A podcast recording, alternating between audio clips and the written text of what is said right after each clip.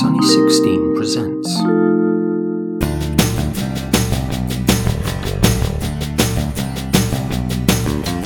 Welcome to episode 40! No,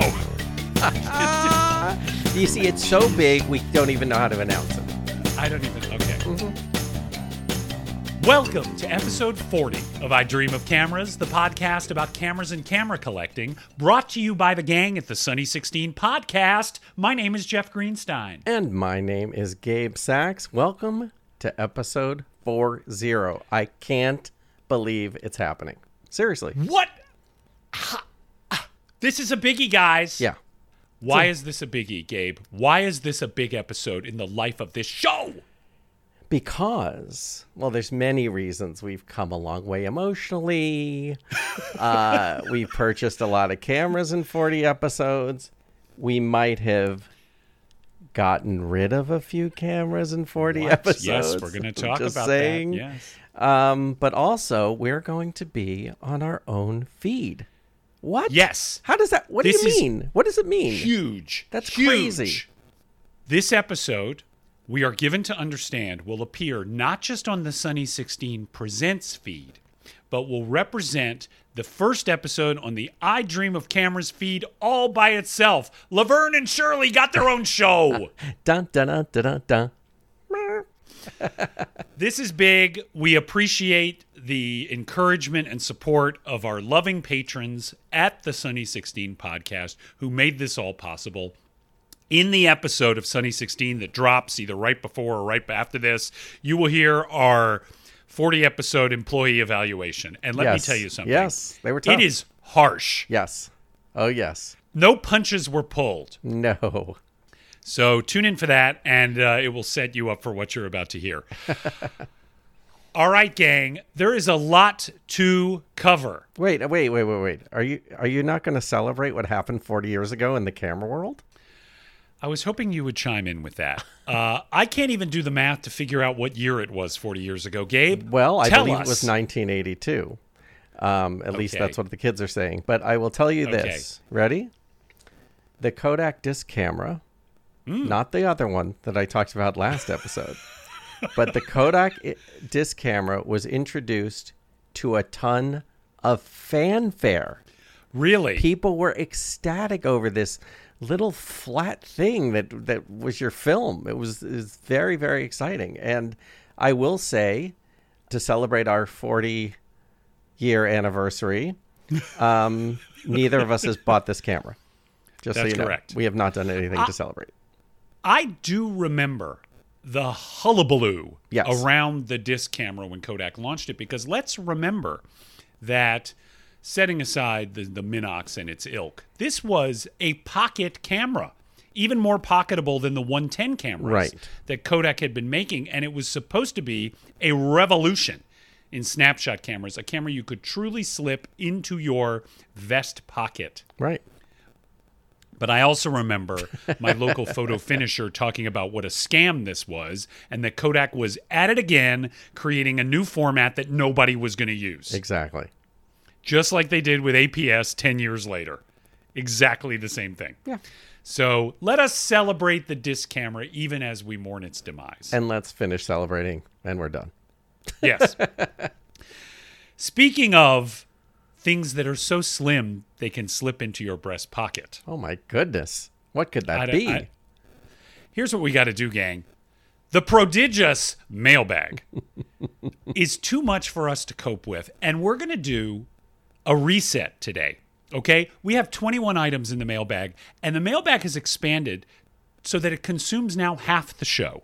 right. We know you want more of us and less of yourselves. So, Well, they could always record their email and play it back. That's one other thing they can do. No, listen, seriously. We love the interaction with you guys, but we have to reset as we move beyond episode 40. Okay? We got to reset. So I I devised a special strategy to get through the mailbag even more speedily than usual. Oh my goodness. I am going to read one sentence from every email. One good sentence, strategic huh? sentence, and then Gabe will react. Get ready. First up, here it comes, gang. The abridged. Mailbag. Okay, here we go. First up, Tom Northenscold. Here's what he said. Guys, here is a quick rundown of the major differences between the OM1 slash 1N and OM2 slash 2N. Gabe, are you still in Hmm. the market for an OM2? Maybe. Maybe. Okay. We saw one yesterday, I know. didn't we? My issue was I thought it would be a distraction and then they would Yeah. knock off a little dollars, but we'll explain that later. Yeah, yeah, we'll get to that. But anyway, Tom, thank you for running those down. Basically, aperture priority and some other stuff, but I'm not reading the whole email because the whole idea is abridged. Next email comes from Jim Melcher. He says, I have a couple of sacks of 120 reels and backing paper I saved over 10 years. What would you do if you were me? Oh my gosh. I if you're not using all those 120 reels, I would reach out because there's people, there's all the time they're buying cameras and sometimes those reels are missing. I'm telling you, I would put those up and, Really? and be a giveaway. Yeah, why not? Let's There uh, you go. Get the film community excited about that because they're always buying old cameras and sometimes they're missing those reels. That's right. Okay, good answer. Bruce Horn says, in response to your comment on traveling with large format cameras, at one time I would take my 4x5 Busch Pressman D when I flew from California to New England. Reaction? I, I mean, look, I have trouble carrying my Rolleiflex and one other camera. I feel I can't imagine traveling with with that kind of equipment. I just you have to be so patient in so many ways, don't you? Eh, yeah. I, I just can't imagine carrying a 4x5 camera on the plane. What? That's insane. But we're going to talk in a second about what you're going to be carrying on the plane, which may seem yeah. positively sane by comparison. That's true. Jim G writes, he is J E M G on Instagram, on the subject of travel kits. Okay, remember, I'm picking one sentence. He says, I agonized over my choices. In the end, I managed to pack my Fuji GFX 50R with a compact 50 millimeter lens and an adapted Nikon 35 millimeter tilt shift lens as my digital kit. What? Do you know that camera? Yeah, that's a, that's a that's a uh, that's a good kit. Uh, that's a that's a really good kit. I like that. I of course would agonize over the decision, and then agonize why I didn't bring something else, and then agonize when I'm in the place that I'm supposed to shoot. I just agonize. That's really my issue. Yeah. Yeah. I hear you. He also wants us to come to Australia, but one sentence per email. Next, John Michael Mendiza. Okay, he did send us a rundown of all the cameras he has, and he wants us to tell him what he needs or doesn't need. We're not, we can't help you with that, John Michael. Okay, but here's what he asked you and me. He said, Guys, have you tried using a right hand grip on the Pentax 6 7? You ever done that? No, I love that idea though. I mean, I look the wood grip is beautiful. I just it's it's a little bulky for me, but yeah, I'd love to. I'd love to try a right hand grip. That'd be fun. I think I have a plastic 3D printed right hand grip that was sent to me by either Simon Forster or Ethan Moses. I'm sorry, I don't Ethan remember which. Sent one. Yeah, right, but I haven't have tried it yet. up. Yeah. Yeah. All right, on we go. Rob Volz writes, he is Volz Rob, V O L Z Rob on Instagram. Here is his one sentence. My go to is an Olympus XA2 and an Olympus OM2 with a Ziploc bag full of miscellaneous color and black and white film. Hmm. What do you think of that as a travel combo? Well, I love anything black and white. You know what I mean? Like I just you can't really go wrong if you're saying you're sh- and black and white film is. I'm always going to go. Yeah, I think that's a great travel camera.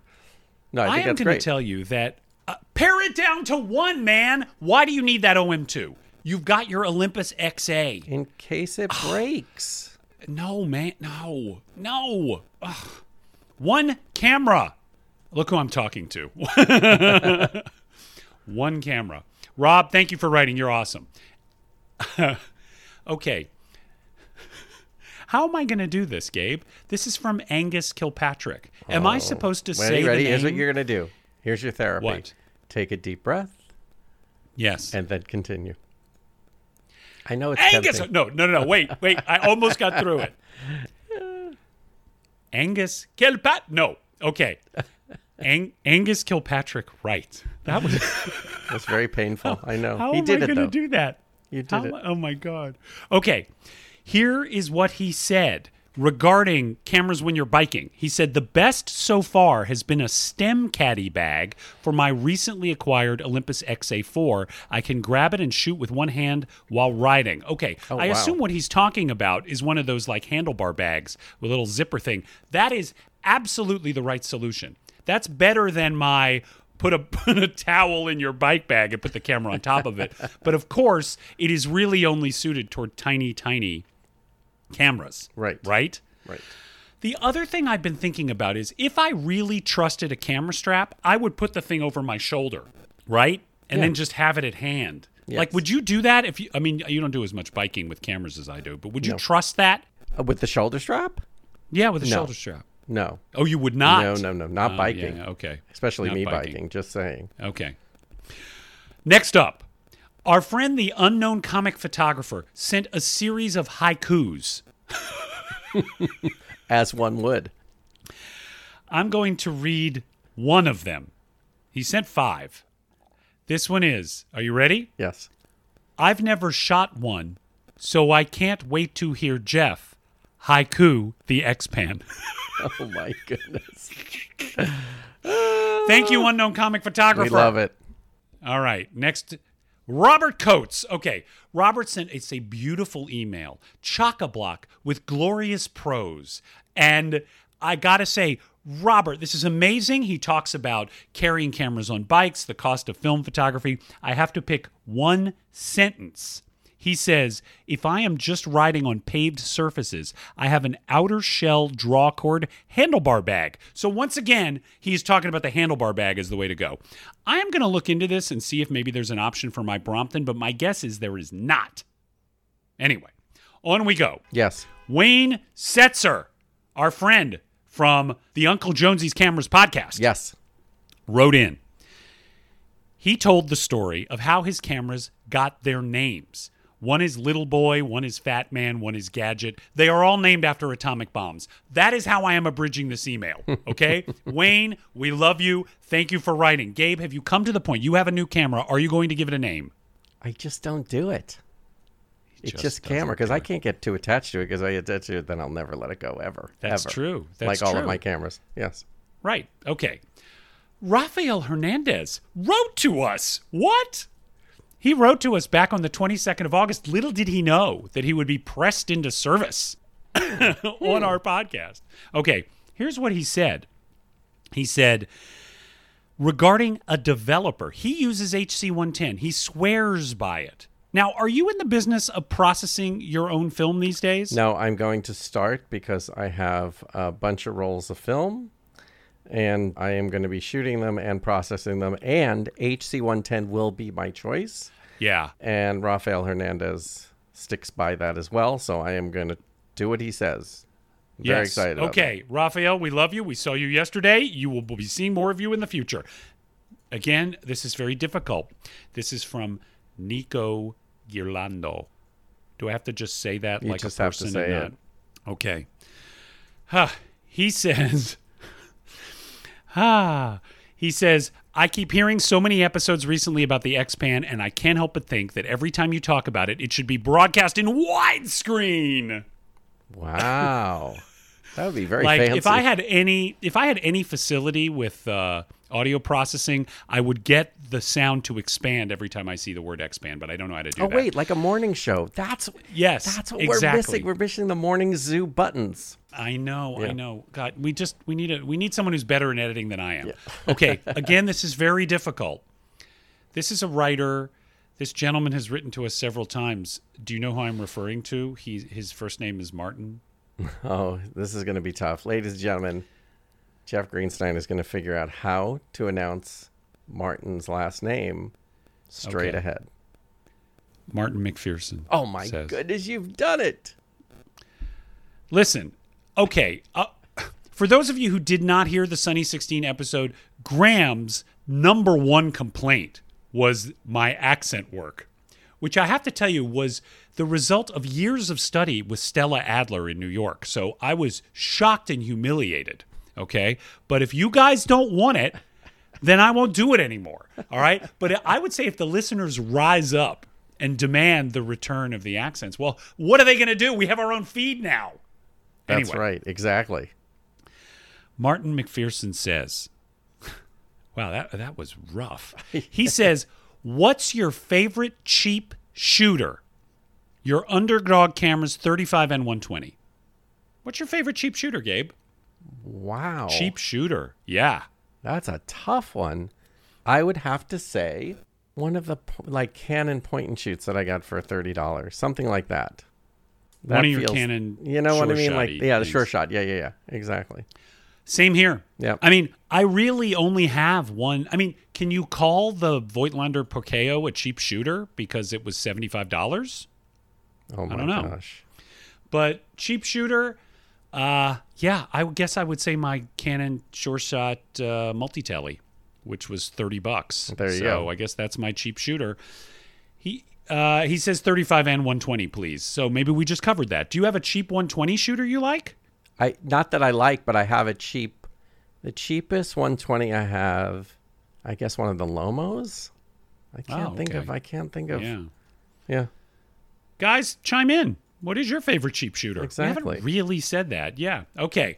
Next up, Alan Perez makes a joke about Jack Benny that is going to be lost on much of our listenership. It was something about, you know, Jack Benny always claimed that he was 39 years old, okay? So he said he said that he thought might we, we might cite Jack Benny for episode 39 and announce there would be no episode 40. That's kind of funny. I like that. Thank you, Alan. And then Alan wrote again. He said, Desert Island camera versus buried with camera. Aren't they really two different things? In other words, the Desert Island camera is the one you want to shoot with, the one to be buried with is the one you love so much, can't be separated from. Would you agree with that distinction? Um. Yes. Yeah. That's what I'm going to say. I, I have to the thing is, the thing about the camera you're buried with, I don't love that at all. No. Because every camera that I own was passed on to me from somebody else. I mean, with the exception, I'm trying to think, are there any of these cameras that I bought new? I think the last one would be the Olympus 35 RC that I bought when I, that my parents bought for me when I was 10 years old. That camera was purchased new. Every other camera, including the Canon EF that they gave me when I was 15, was a used camera. So I don't believe in this buried with idea. What are we, pharaohs? But wait a minute.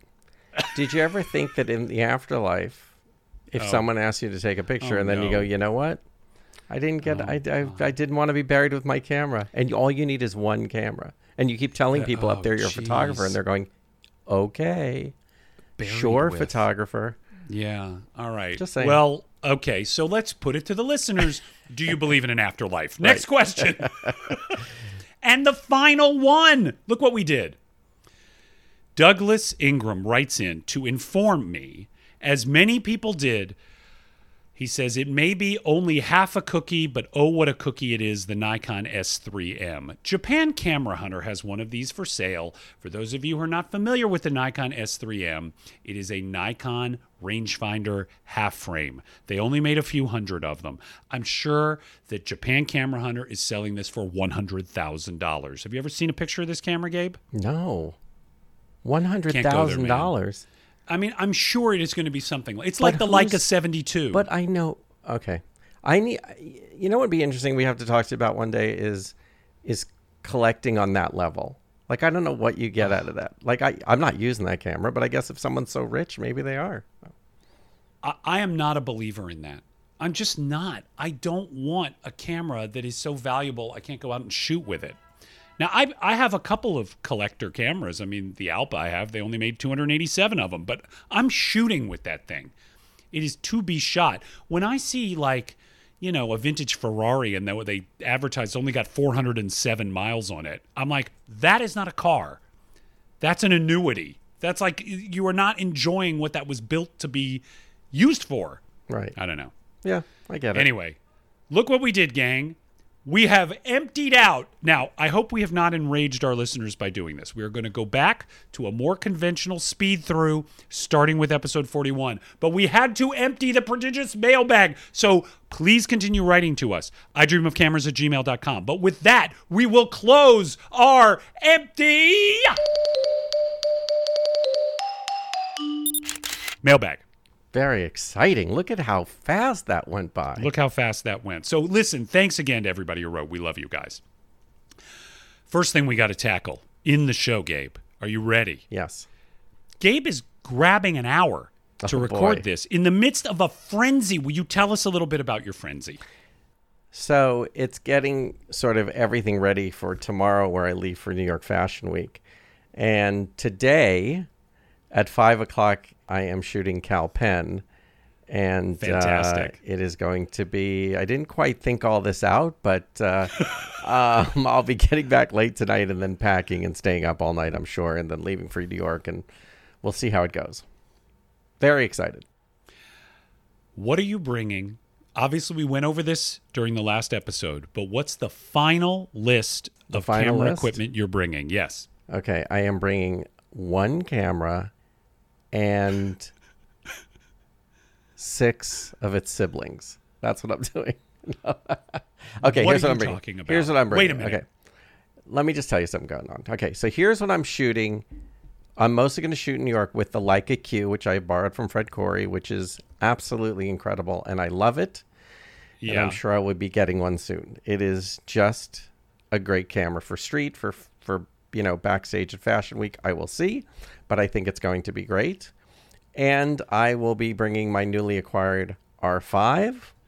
Right. Of which more in a moment. But Yes, that's which more in a moment. The Canon R5. I will be taking the Leica M10 as a backup. Okay. Okay, that's that's that's the digital world. Okay. Now, Okay. here's the film world, which I will shoot with probably one of these cameras, even though my I'm romanticizing about shooting with the Widelux. I guarantee that'll never happen. But I this is what I'm bringing. Ready? Okay. The Widelux, Okay. the Rolleiflex 2.8f. I am bringing the Yashica T4, okay. and I'm bringing the M6. I'm gonna I'm gonna sort of I'm gonna sort of maybe not bring the M6. Anyway, this is this is where I'm at. I don't know what to tell you. Uh, okay. I'm looking at this list. Which Leica lenses and which Canon lenses are you bringing? How many? Okay, the Canon lens, which I am, you know, Fred Corey graciously came over and I photographed him last night. Yeah, very flash good pictures. and I everything. those.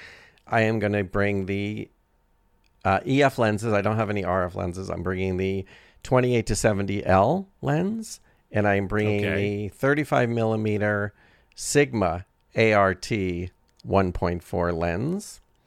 Okay. Then on Sunday, I am going to go to B&H because I hear through their grapevine that they have a 50 millimeter 1.2 L, which is really Uh, what I need, or an 85 1.2 L. So I'm sort of which one of those I'm going to get. They have used ones, they have multiples, so I will probably get one of those one of those lenses right. after they talk to me about that. And then on the obviously the Q is just the um, 28 Fixed and the Yeah. M10 I am bringing 35 f2 Summicron and then after we literally say goodbye everyone today I am rushing down to our camera repair guy grabbing my Summilux putting that in the bag. 35 millimeter Summilux. 50 sorry. 50 50 millimeter my 51 Summilux. point yeah. The one that fell apart in my hands yes. With the screws. Uh, yeah. That's a lot of cameras, man. Oh yeah Are you going to carry this with you to the Fashion Week site every day, or are you going to pick two or three cameras? I'm probably going to pick two or three cameras Wow. Golly. I mean, that's an impressive outfit. I would imagine the photographers that you encounter, do you think they will have more, less, or an equivalent amount of gear with them? they will have more yeah. They all have more. There's no question. Wow. And they're also using a 7200, which I refuse to carry around because I will back someone in the head. I want to also ask you about last night's practice session. Yes. Is that something you typically do before going on a trip like this with a new piece of equipment? Do you do a practice session somehow? I'll try to, but actually, that practice session for the was for the shoot I'm having today, and Oh, uh, and I am not as secure with Flash as most people, okay. and I am very excited to try this, and uh, we'll see how it goes. But I I learned a lot, so. And Raphael What are you and Chris bringing- Chu were with me all the time. yeah. yeah. So what are you bringing on today's portrait shoot? Oh, seriously? Piles. Okay. So I I am bringing I am bringing just I'm bringing the R5 and the Leica Q, and I'm bringing Yeah. the M10 as again a backup. So those are the those are the main cameras. As far Yeah. as equipment, ay, I'm bringing a Godox 600 uh, stand, you know, diffusion. I'm bringing a, Oh, wow. I'm bringing a lot of stuff, stands and Yeah. a backdrop and all stuff I have no idea if I will actually use, but it will look fancy. Are you shooting at his place or a No, studio? no, no. or We're what? shooting at a hotel. He lives in, in New Oh, York. okay. Yeah. Oh my gosh! And you're saying why didn't we do it in New York? I don't know. I just thought Yeah. why not? We'll see. Okay. All right. I want to ask you now Yes. about your big acquisition, Oh my gosh. the Canon R5. So the idea was this. The idea was to, I'm not allowed to buy it until I have sold the stuff I need to sell, so it's Yes. a complete wash. I mean, that's that's just stuff that sits on the shelf or whatever. So I went to have this discussion with Eoin Macken, who I love, who stars in the show La Brea. He also was in our show The Night Shift. Great actor, great director, uh, and a great photographer. So he was out here from Australia for two days, and we were talking about cameras. He was saying that you know he was having a hard time getting cameras in Australia or finding the right ones he wanted, and and we sit down and I just show him the Q. And as I'm opening my bag, I have the Contax T2 there because I'm going to sell the Contax T2. And he goes, "Are you kidding me?" So he takes it. His DP loves that camera.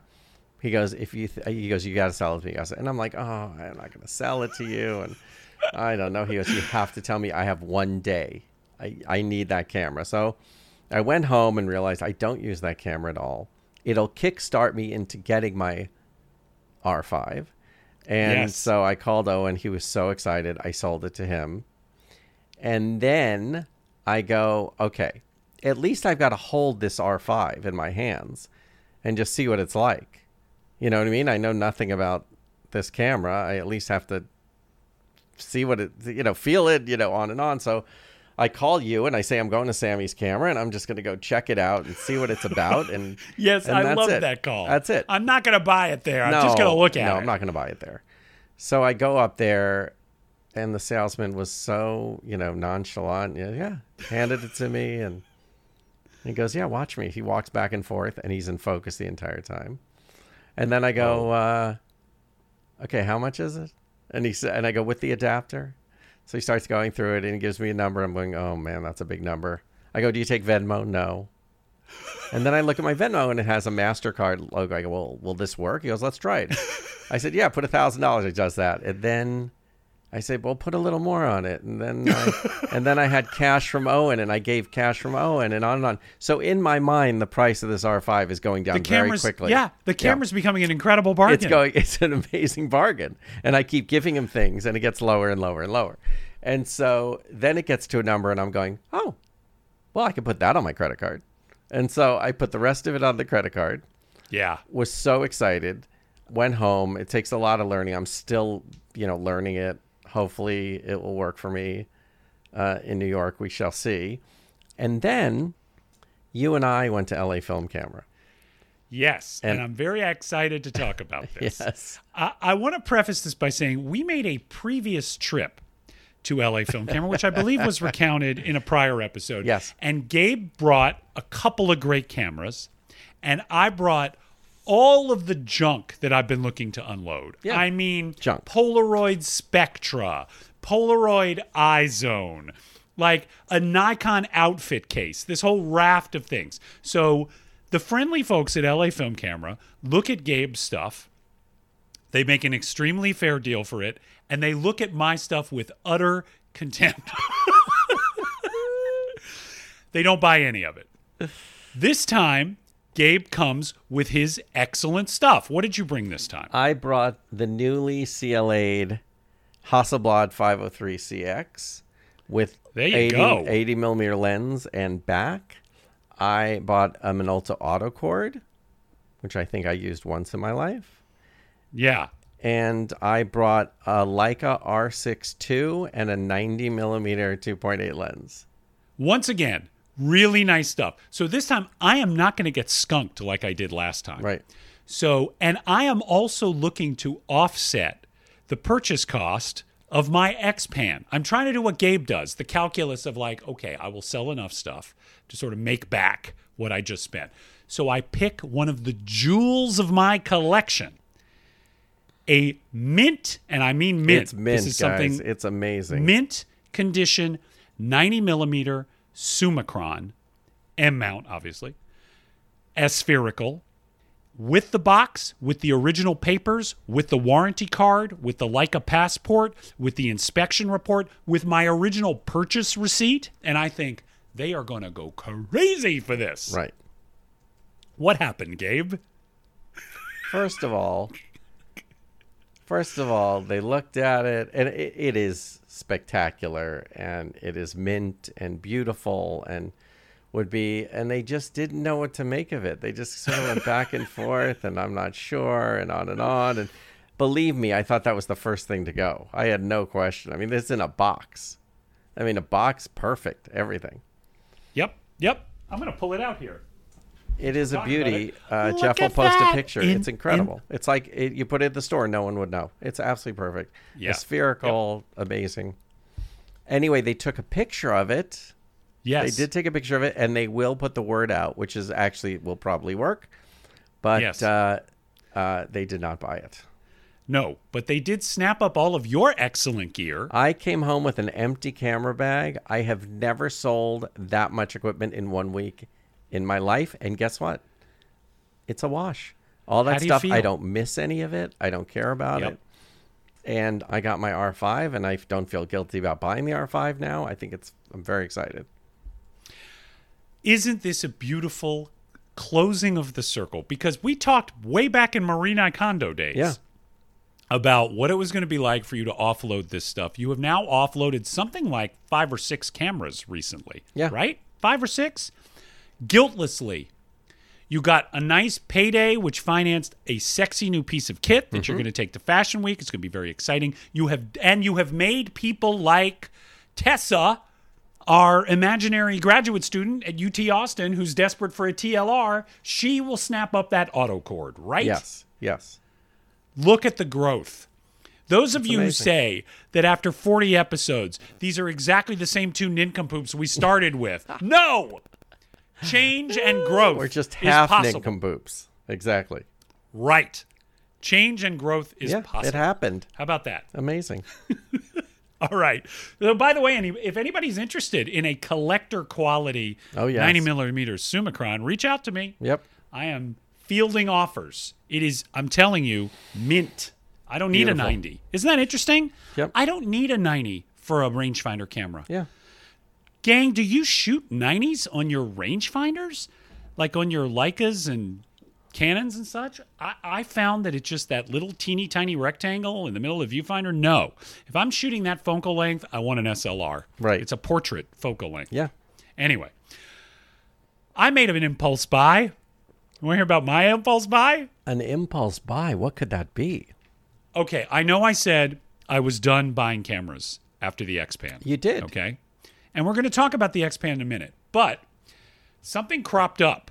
What in the world is this? What is what is this? Okay. Back in the day when I was just a mere boy, I was just a boy of 13 looking to buy his first SLR. And you were six two. Yes. Way back when. I was mulling which of the then contemporary SLRs I might be interested in. Would it be the Canon AE1? Would it be the Minolta XE7? Or would it be the then brand new, super sexy Konica Auto Reflex TC? Do you know about that camera? No. This was Konica's attempt to compete with the Olympus OM. Of course, the Olympus OM was this revolutionary camera, and all of a sudden, SLR manufacturers wanted to downsize. Nikon came out with their FM and FE, right? Everyone needed to keep up.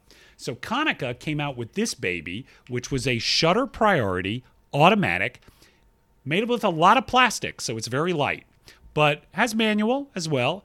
It's a gorgeous camera Yeah, it really looks good. We'll post a picture. really lovely. Okay. It was called the Konica Auto Reflex TC in the US. It did not sell well. It was not a success. I don't think it was well liked. And it had a problem that the leatherette over time would bulge and peel away. But why do you think people didn't hold that up for a second? Why? Why Yeah, do you think I'm holding it up. people? Why didn't people like it? I mean, it looks great. Like I'm just wondering, Yeah, like, what did they just did not not, not like the quality of the pictures? I always wonder what makes them turn don't on know. a camera. You know, I just don't know that Konica ever got the kind of brand loyalty that Nikon and Canon did. Right. Same thing kind of happened with Minolta. To an extent, this happened with Pentax. Now, of course, Pentax, everybody wants a K1000 or whatever. But this is just a camera that sort of fell through the cracks. People didn't get excited about it. I want to talk about automatic exposure cameras in a minute, but just to close the narrative, I recently found out that in other parts of the world, the Auto Reflex TC in Japan was known as the ACOM 1. The Konica ACOM 1. ACOM 1. That is a great name. Yeah, that is.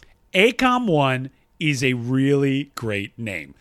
So I started looking for an ACOM 1, and of course, all the sellers were in Japan. Yep. But then I happened to be randomly searching one night and I found this from a US seller. He wanted 50 bucks for it. 50 bucks? Wow. What? It is absolutely immaculate. I don't think it's ever been used. The leatherette is not peeling. It's got this 50 millimeter 1.7 hexanon. That is a great piece of glass. Even if I just bought this for the glass. Do you know how many it. were made? I'm so curious about this I think now. they made a Good good, number of these guys. Good number of these guys. You'll see TCs all over eBay. And I will tell you, young photographer, if you are looking for a good starter SLR, the Auto Reflex TC is great. If you can find one with a working meter. As it happens, when this one showed up, it takes two 625 batteries. So, of course, I broke out my thingies. Yes. Meter doesn't work. Oh. Meter doesn't work, and we reached out to our repair guy, and he said, "I don't know, man. I don't know if that's repairable." Right. So, connected with the seller on eBay, I said, "Hey, guy, you said the meter works. It doesn't work." I said, "I don't really want to return it, but would you knock twenty dollars off the sale price?" He said instantly, "Yes." How great is that? Refunded the 20 seller. bucks. That's awesome. Thirty dollars Can't for a that. thirty-five millimeter. So what if Yep. the meter doesn't work, guys? This is great. I recommend it. So fun, right? And cute So good. and cheap. Thirty dollars. That's So what we're good. paying for a roll of Portra 400 right now. Yep. Okay. So good. Here's what I want to bring up.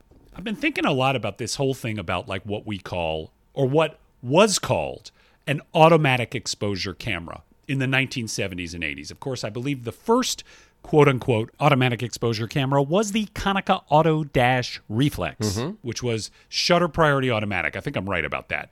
Shutter priority, what do we mean when we say that? You set the shutter, it sets the aperture.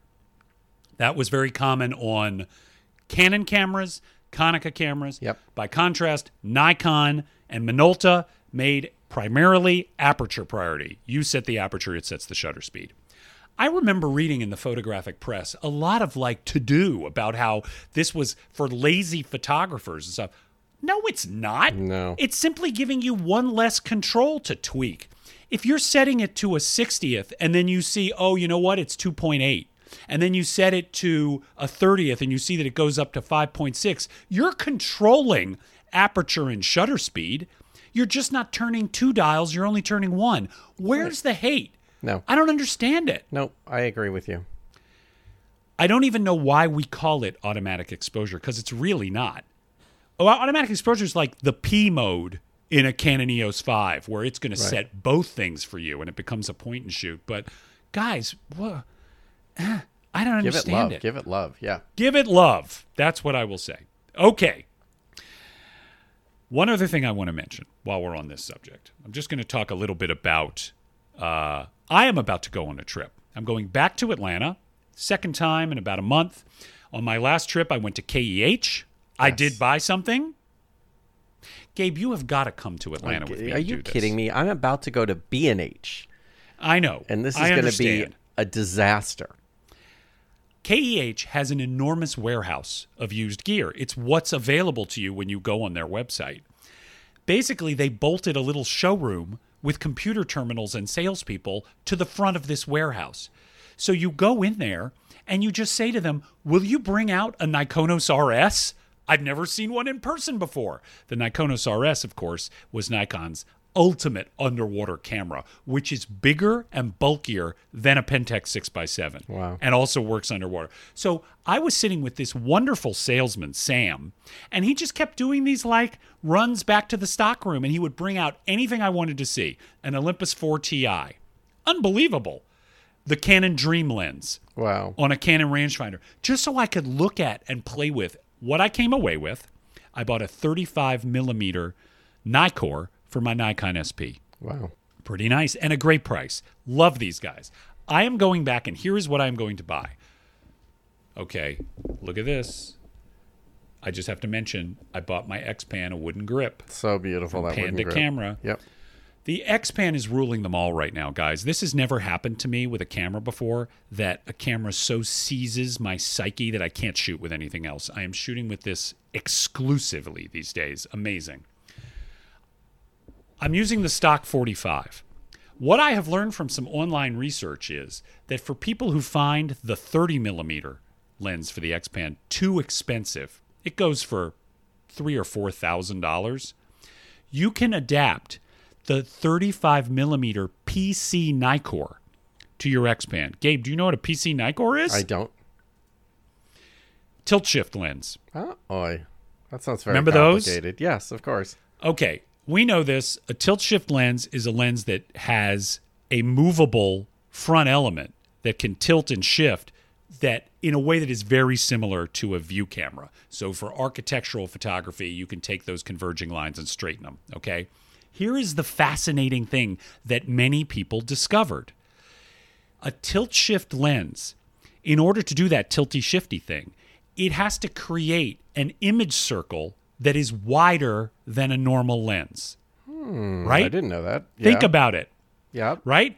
Instead of the standard image circle, which is smaller, just large enough to encompass a 35 millimeter negative, Right. obviously a tilt shift lens like that has to cover one that's maybe even twice as wide.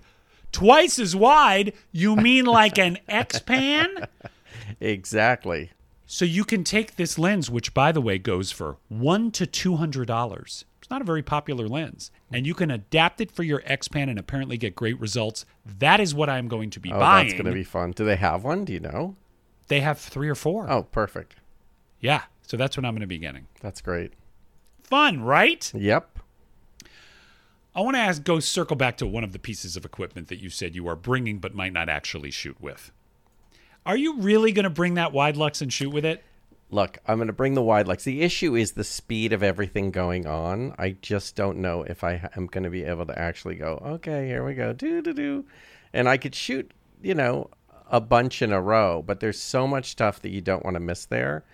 And like things happen in two seconds and on. We'll see. We'll see. Okay. Yeah. I could see for an establishing shot, Yes. it could be amazing. Yes, I agree. When was the last time you shot with that camera regularly? Oh no, no. I shot with it about a month ago, but I shot with Oh. it after I lent it to Chris Chu that he used for his show. Okay. Um, but we'll try it. We'll see. I'm gonna, you know, I'm gonna go by your settings, shoot 3200, Yeah. see if it works. Even though it's a little bright back there, I think we'll be fine. We'll see. Okay. Yeah, it's been an interesting study in contrast for me during these two months that I've been shooting with the X-Pan. It's really interesting because, as y'all know, because y'all went on this journey with us, like I was completely besotted with the Widelux when I got it, and I couldn't shoot with anything else when I got that. Right. But the thing about the Widelux, and I'd love to hear from other photographers who have used either or both of these cameras, the thing about the Widelux is you really have no idea what you're going to get.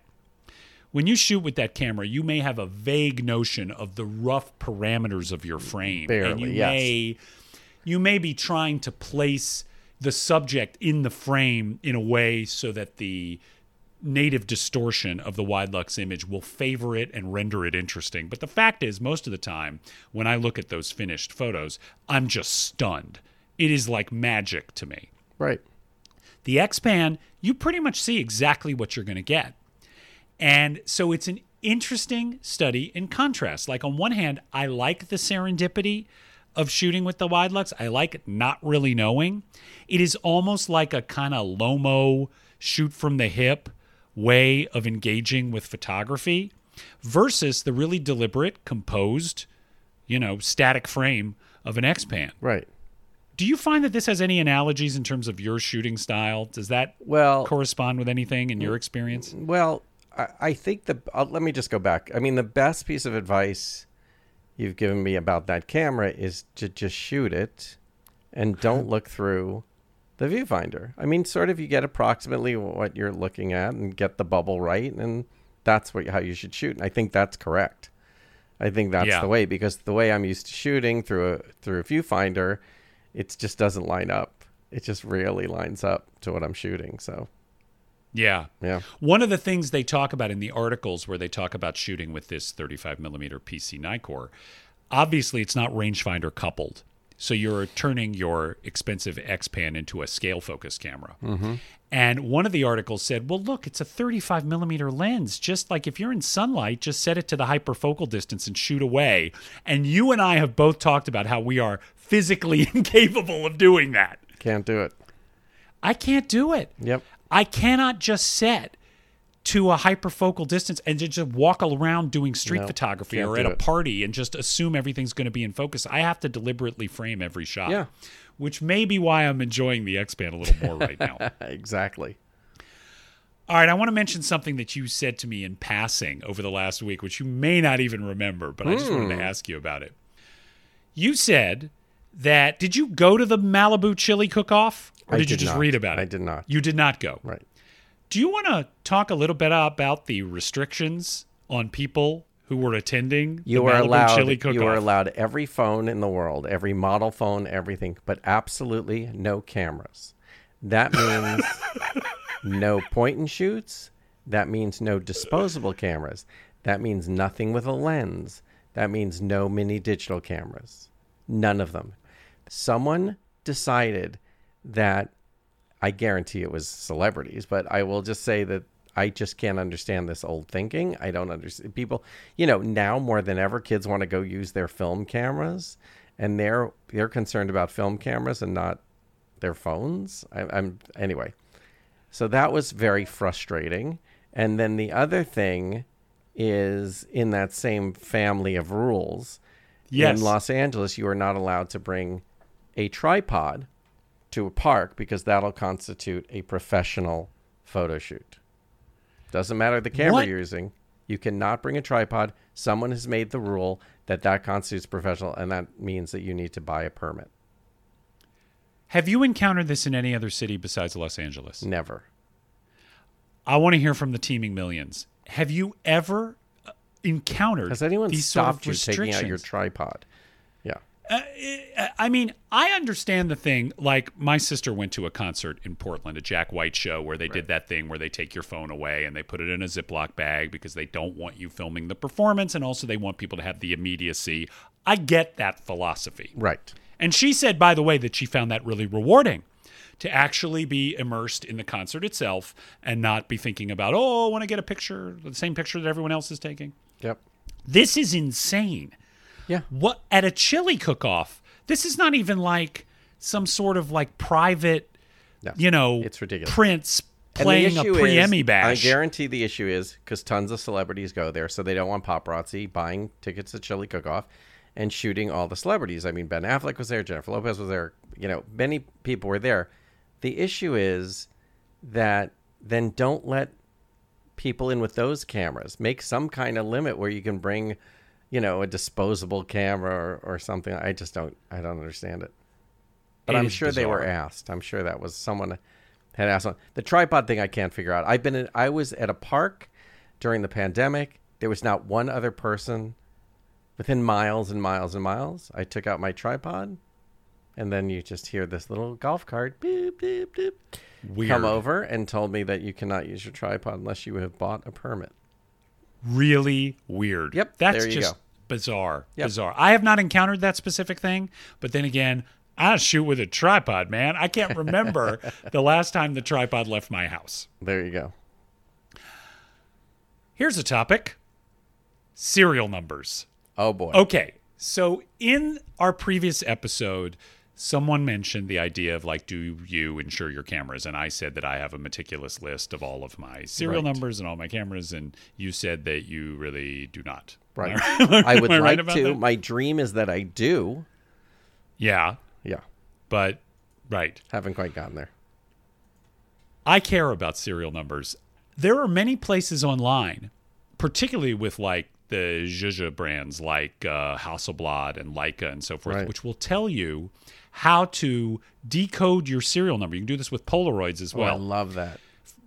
For example, did you know that there is an alphanumeric code in every Hasselblad serial number where the numbers 1, 2, 3, 4, 5, 6, 7, 8, 9, 0 are keyed to the letters VH pictures, VH for Victor Hasselblad, and the word pictures. So, in other words, I believe V is 1, H is 2, P is 3, and this will tell you the manufacture date of your camera. Oh camera. my goodness, this is fascinating. Isn't that fabulous? Yeah. It's kind of like Kodak with the word camerosity, Yeah. right? Where that was the key, right? Polaroid has an alphanumeric code for SX70s. There are sites you can go to that will decipher it. There are many, many lists of serial numbers for Leicas and Minoxes and so forth online, so you can find the actual manufacture date of your camera. Wow. Have you ever engaged with any of this? You know, I I sort of remember someone telling me with this once, but not with not with Hasselblad. That's so fascinating, though. It i find it utterly fascinating i am not some people are really interested for example leica collectors of having a serial number that ends in four zeros you know like because somehow that's a little sexier than one that ends in 13 or something I, I don't care about that but i do find it interesting to note when in the production line mine came for example Oh, that's i cool. learned I see what you're saying. Yeah, yeah, yeah. yeah.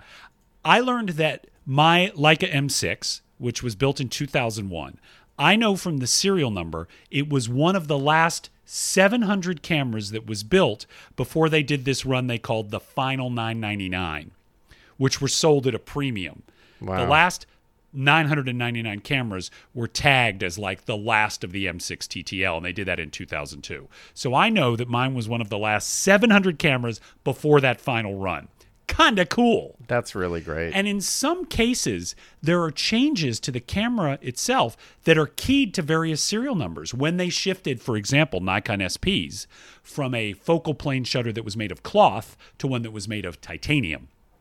Sometimes there are little adjustments and improvements that happen at various breakpoints in the serial number line, and I find that stuff fascinating. Wow.